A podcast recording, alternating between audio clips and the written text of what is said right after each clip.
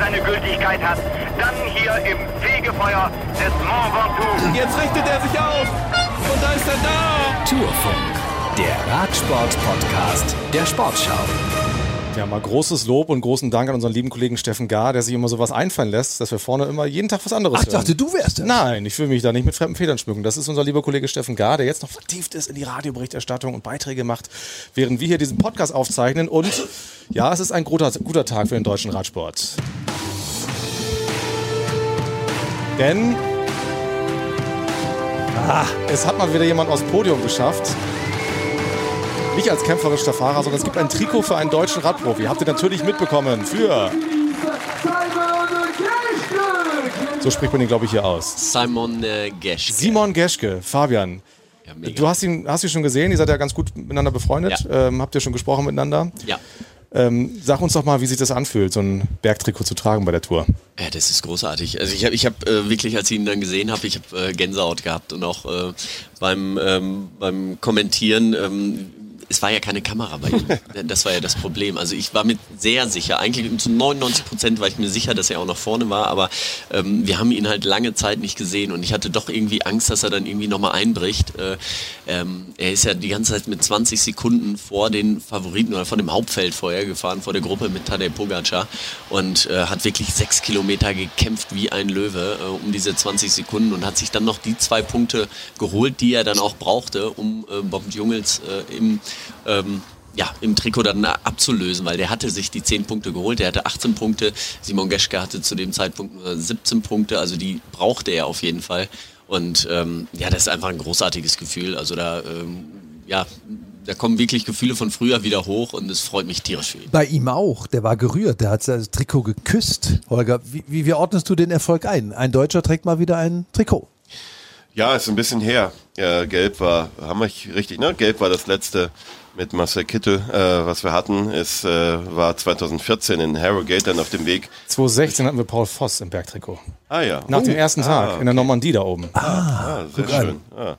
Ähm, ich, also wir werden gleich noch drüber reden. Ich hoffe, dass er es trägt. Ähm, es gibt Corona-Tests morgen und seine Ja. Mannschaft ist betroffen. Aber er hat es jetzt erstmal gewonnen und, und äh, das, das ist aller Ehren wert.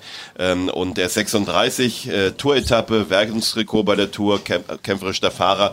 Da weiß man halt, dass das abgehakt. Mehr geht nicht. Das, ist, das sind seine Grenzen. Äh, genau das konnte er erreichen, genau das hat er erreicht. Und damit äh, Chapeau, sagt man Ja. hier auch in Frankreich. Wir sagen erst nochmal Hallo. Hier ist der Tourfunk. Äh, Wir sind jetzt so ein bisschen in der Euphorie des Tages gleich ins Thema reingegangen. Hier ist der Tourfunk. An jedem Tag analysieren wir mit euch und besprechen mit euch die äh, vorangegangene Etappe, Etappe, gucken ein bisschen voraus. Heute mit Michael Antwerpes, Holger Andi, Gersker, hallo. unserem äh, ARD-Experten Fabian Wegmann und mit Hi. mir, Moritz Kassetet. Fabian kämpft gerade mit der Tür unseres kleinen Trucks, der übrigens äh, früher mal ein Blutspendewagen vom Deutschen Roten Kreuz war. Verbunden mit dem Aufruf, Leute, geht Blutspenden, ist dringend nötig. Ach, deshalb Ähm. sind die roten Punkte, um beim Trikot zu bleiben, hier noch drin. Oh. Hier sind aber keine Spritzen drin, um dieses Vorteil gleich äh, aus dem Weg zu Genau. räumen. Also, und wir haben Simon Geschke im Bergtrikot. Ja, vor zwei Tagen war ich schon auf dem Podium mit der roten Rückennummer, aber das war jetzt nochmal sehr viel schöner. Also der die roten Rückennummer ist, äh, ja, war ein kleiner Trostpreis vor zwei Tagen, weil es nicht so ganz geklappt hat mit dem Etappenergebnis. Und äh, heute das Bergtrikot war wirklich ein erklärtes Ziel von mir. Ich habe es heute Morgen im Bus schon gesagt, dass ich äh, das unbedingt versuchen will, weil für mich sind so Tage wie heute einfach die größten Chancen, das Trikot zu erobern. Äh, mehr als wenn es dann so am Galibier über 2000 Meter geht, so ins Hochgebirge. Das, äh, da habe ich halt, äh, da, da habe ich halt meine Limits einfach. Und äh, so ein Tag wie heute war halt ähm, super. Und vor zwei Tagen hatte ich schon vier Punkte gesammelt. Also hatte ich einen kleinen, kleinen Headstart sozusagen ähm, vor den anderen, die noch keine Punkte hatten. Ja, und es hat zum Glück gereicht. Fabian, jetzt muss er es aber auch verteidigen. Wie lange kann er das? Ja, das werden wir mal sehen, wie es im, ja, das werden wir mal sehen, wie es ihm geht, um in seinen Worten da reinzuhauen. Ähm, ja, das kommt natürlich drauf an. Also das Gute ist, dass morgen Ruhetag ist. Ähm, er hat sich wirklich sehr angestrengt, nicht nur heute, sondern auch äh, an La, äh, La Planche de Belfi oder Super Planche de Belfi. Da hat er schon wirklich, musste er schon sehr tief gehen. Am nächsten Tag ging es ihm auch nicht ganz so gut. Heute ging es ihm wieder besser. Das hat er auch sogar am Start schon gesagt. Also ähm, das war sein erklärtes Ziel. Und jetzt werden wir äh, erstmal sehen, wie die Konstellation ist. Also er muss auf jeden Fall wieder in eine Gruppe gehen, um das zu verteidigen. Ähm, ansonsten wird es schwer mit den ganz, ganz großen Jungs vorne. Dann, da hat er seine Probleme. Aber ähm, Ich schreibe ihn nicht ab. Er hat, äh, wenn er einen Tag Pause hat, äh, dann kann er wieder einen raushauen. Holger, der äh, Simone hat gestern oder eben gesagt, ähm, er hat da seine Grenzen dann, wenn es Galibier geht, 2600 Meter hoch. Ähm, wo liegt die Begrenztheit? Liegt es in der, in der dünnen Luft, die er in seinem Alter nicht mehr verträgt, oder ist es seine radfahrerischen Qualitäten, die da irgendwann dann endlich sind? Das ist ein bisschen Tiefstapelei auch. Also wenn das Rennen ruhig läuft über den Galibier, der kommt auch nicht am Dienstag, sondern erst am Mittwoch das erste Mal. Äh, wenn, wenn man da noch drüber fahren kann ähm, und er kann da entspannt mitfahren, dann, dann geht da auch was. Ne? Also sicherlich wird er nicht am Galibier attackieren, aber ähm, er, er muss ja schlicht und ergreifend erstmal dabei sein und, und damit, mhm. denke ich, ist das, ist das okay. Fabian, wie fühlt sich das an, äh, auf 2005, 2006 dann äh, noch Vollgas geben zu müssen, beziehungsweise auch, auch Wattzahlen treten zu müssen? Ja, da geht, gehen die Wattzahlen halt runter. Ja. Also dann ist man halt äh, limitiert, einfach man, man kriegt weniger Luft und ähm, kann auch nicht mehr so diese Attacken gehen. Man kann nicht mehr so tief gehen. Man, ähm, das ist einfach, dass man ein Tempo noch fahren kann, aber das ist halt geringer, als wenn man ähm, auf 1000 Meter Höhe fährt. Mhm. Okay. Das ist es einfach. Und da sind dann Fahrer, ähm, ja, vor allem die Kolumbianer, die sind da oft äh, wirklich im Vorteil, die äh, dort in der Höhe leben. Ähm, die kriegen einfach besser Luft. Ja.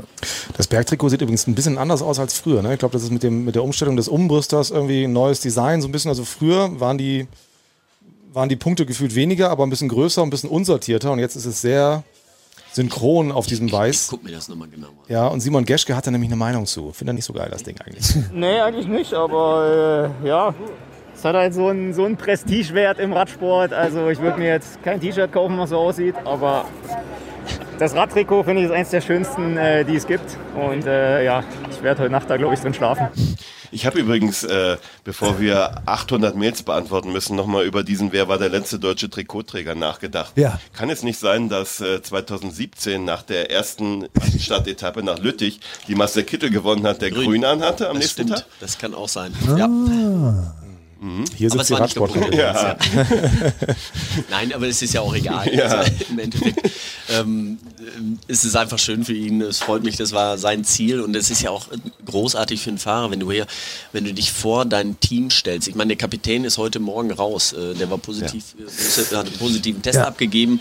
Ähm, Corona-positiv und ähm, das gibt natürlich auch der ganzen Mannschaft einen ganz schönen Knick. Ich meine, die wollten für ihn fahren, fürs Gesamtklassement und wenn er sich da hinstellt und sagt, Jungs, ich probiere das heute, mhm. ähm, das ist mein Ziel, ich will das heute, ich, das ist sowieso mein Traum und äh, jetzt, wo der raus ist, Guillaume Martin, dann kann ich das vielleicht machen, ich kann vielleicht äh, der Mannschaft ein bisschen was zurückgeben und das, das ist auch für die Mannschaft ein großes Ding. Gibt es Geld fürs Trikot? Ja, 500 Euro am Tag. Ah, okay, gut. Oh. Ja, Corona, Simon Geschke, äh, Guillaume Martin ist ein Thema, vor dem man großen Respekt hat. Ja, die Angst ist da. Äh, keiner ist davor sicher. Ähm, Guillaume saß im Bus neben mir, also werden wir sehen, wie der Test jetzt ausfällt. Äh, mhm. Ja, vielleicht äh, fahre ich dann im Bergtrikot nach Hause. Das kann, kann alles passieren, aber ich probiere es zu verdrängen und ja, gucken, was, gucken wir, was der Test sagt. Ich fühle mich zum Glück gut, von daher mache ich mir keine Sorgen. Wenn ich jetzt Halsschmerzen hätte, wäre es was anderes. Aber das Vermaledeite ist ja, dass es einen noch ohne Symptome erwischen kann. Man ist positiv, aber immerhin, dann wird nochmal genau hingeschaut, genau, ob man überhaupt ist, ausgeschlossen wird. Also das ist das, ähm, wo ich dann auch darauf hoffe. Ich meine, er hatte ja auch einen positiven Test. Er hat ja so ein Déjà-vu, oder es ist ja wie so ein Déjà-vu jetzt mhm. auch mit Guillaume Martin. Guillaume Martin hat, glaube ich, Symptome, aber er ist ähm, zu Olympia angereist und hat dort einen positiven Test abgegeben, obwohl er keine Symptome hatte. Das war auch schon äh, mhm. ein herber Rückschlag. Also das muss man sich mal vorstellen. Das war schlimm für ihn. Ich glaube, ja, fast jeder kennt das oder hat es gehört damals. Er war der Erste, äh, der auf Corona positiv getestet wurde dort und ähm, hat sich da riesig vorbereitet und ich meine, da muss man wirklich viel, viele oder viele äh, im Umfeld müssen zurückstecken, um so ein Ziel zu erreichen. Da muss man wirklich für kämpfen und äh, dann kommt er da an und sitzt einfach zwölf Tage im Hotelzimmer. Davor hat er natürlich Angst. Ja. Hotelzimmer ist gut. Ja. Das war, äh, also er muss hier nicht zwei Wochen ins Zentralgefängnis ja. Mosin, aber in in Tokio, das war ja. äh, also Quarantäne. Zelle. Zelle, ja. ja. Hotel aus den 60ern, Stand aus den 60ern, Zimmer ging nicht aufzumachen. Das also so einen ganz schönen Namen, ne? ich weiß es nicht mehr, aber es war irgendwie Hotel du Sol oder irgendwie. Ja, ja, übrigens die Tests von den meisten Fahrern, so wie wir erfahren haben, übrigens heute Abend schon. Also die ähm, ja. haben dann heute Abend schon entweder Gewissheit oder müssen noch ein bisschen zittern. Und nicht alle haben so große Angst davor wie Simon Geschke. Manche wie Nils Polit gehen da auch ein bisschen humorvoller mit um. Ja, ist der Sprint nach der, nach der Ziellinie. Entweder man ist did not finish oder äh, man kann weiterfahren. Schauen wir mal. Positiv gestimmt. Aber positiv gestimmt. Ja, also dazu muss man jetzt nochmal einmal kurz sagen, also selbst wenn der Test jetzt positiv ist, du keine Symptome hast, dann wird nochmal ein PCR-Test gemacht und ähm, da gibt es einen Tourarzt, ähm, einen Corona-Beauftragten, ich glaube von der UCI ist Genau. auch noch jemand dabei und die gucken dann, wie ansteckend äh, ist der, hat der Symptome oder nicht und dann besteht immer noch die Möglichkeit, dass der Fahrer dann noch an den Start geht und das ist ein Novum jetzt. Darüber habe ich heute in, in Gesprächen mit verschiedenen Radiosendern heftig diskutiert, weil man von außen sagt, wie was, die fahren positiv weiter, die können doch das ganze Feld anstecken, die sind doch immer so nah beieinander. Und außerdem, was ist denn mit Long Covid? Was ist mit, es ist ein Ausdauersport, es geht in die Alpen. Wie schädigen die sich selbst eigentlich, wenn die, wenn die einfach weiterfahren? Was soll das? Ich habe dann mal erklärt, ja, die haben ein halbes Jahr trainiert, liegen vielleicht in guter Position und äh, da würde keiner, keiner, wenn es nicht irgend geht, sagen äh, jetzt und so, ich denke jetzt an, an in zwei Jahren oder so oder an die anderen. Das ist die vertrackte Situation, da können wir ewig diskutieren hier, da habe ich auch keine eindeutige Meinung, äh, wie man damit umgehen kann. Weil es auch kein eindeutiges Bild dieser Krankheit gibt. Ne? Das macht ja Richtig. so, so, so Von, strange. von bis. Sag mal, Fabian, fahren die eigentlich, wenn es ins Hochgebirge geht, ein anderes Rad, als wenn sie in der Ebene unterwegs sind? Ja, durchaus. Also es gibt Aero-Räder, ähm, die sind äh, wesentlich aerodynamischer, oft ein bisschen schwerer. Ähm, die rollen aber sehr gut. Und im Hochgebirge ähm, greifen, je nach Team, ähm, greifen sie dann zu den, zu den Bergmaschinen, die dann nochmal ein bisschen getuned sind, ein bisschen leichter sind. Es gibt auch immer noch Teams, die dann auf Felgenbremsen zurückgreifen. Die sind dann immer noch leichter als die, ähm, als die Scheibenbremsen, ähm, was ja normalerweise jetzt der Standard ist. Aber da greifen die durchaus nochmal bei so Bergankünften äh, auf andere Räder zurück. Wir wollen nicht unterschlagen, dass Bob Jungels diese Etappe heute gewonnen hat. Hat er sich auch verdient. Ja. Größter Erfolg bisher, ähm, ganz stark. Und dann war noch auffällig, als das Feld irgendwann kam, also die Gesamtfavoriten haben sich nicht viel genommen, aber Pogacar hat dann am Ende nochmal attackiert. Äh, es ging gar nicht um Zeitbonifikation, er wollte einfach versuchen, noch eine Lücke herauszufahren. und er hat es ja auch auch geschafft, nur Wingegaard, Wingegaard ist dran geblieben. Ne? Ja. Also das ist auch wieder so ein Bild irgendwie, der versucht halt wirklich überall ein paar Sekunden rauszuholen. Was ist denn, was ist denn mit, mit Vlasov, ähm, Holger? Muss man den schon abschreiben? Würde ich nicht. Also der ist jetzt, äh, hat sich verbessert in der Gesamtwertung, ist jetzt äh, 11. oder 12. Äh, eines Rock, ich glaube Rock ist jetzt 11. und Vlasov ist 12.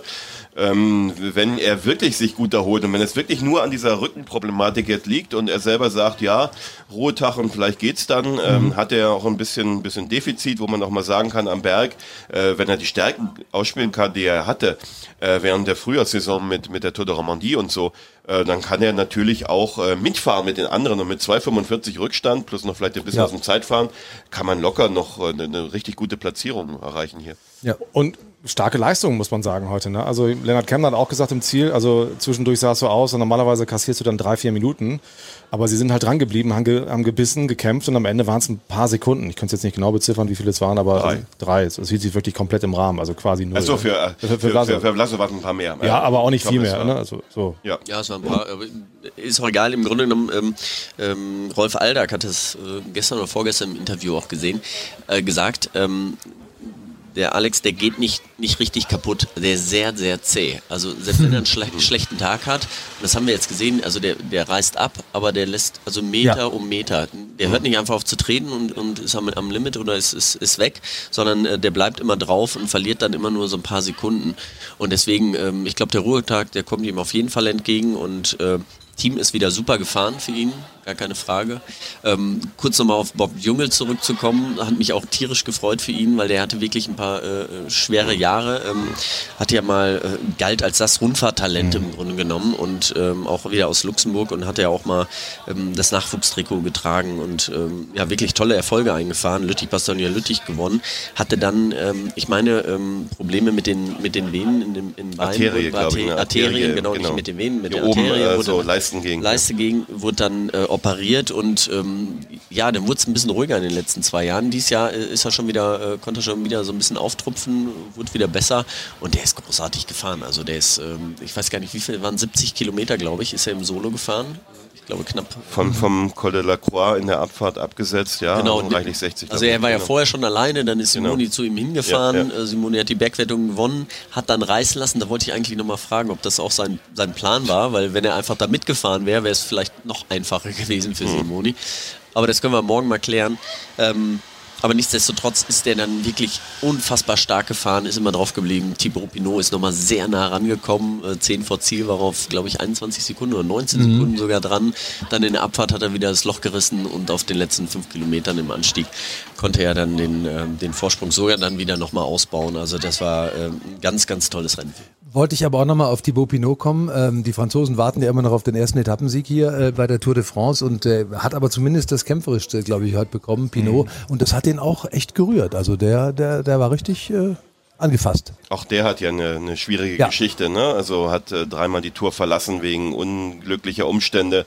Muskelfaserriss, das war das Dramatischste vor, vor drei Jahren. Hat, glaube ich, ganz Frankreich mitgeweint. Wo er da geweint hat, ne? Ja. Äh, als er absteigen musste, das äh, geriet dann ein bisschen aus dem Fokus, weil die Etappe plötzlich abgebrochen wurde nach Tignes.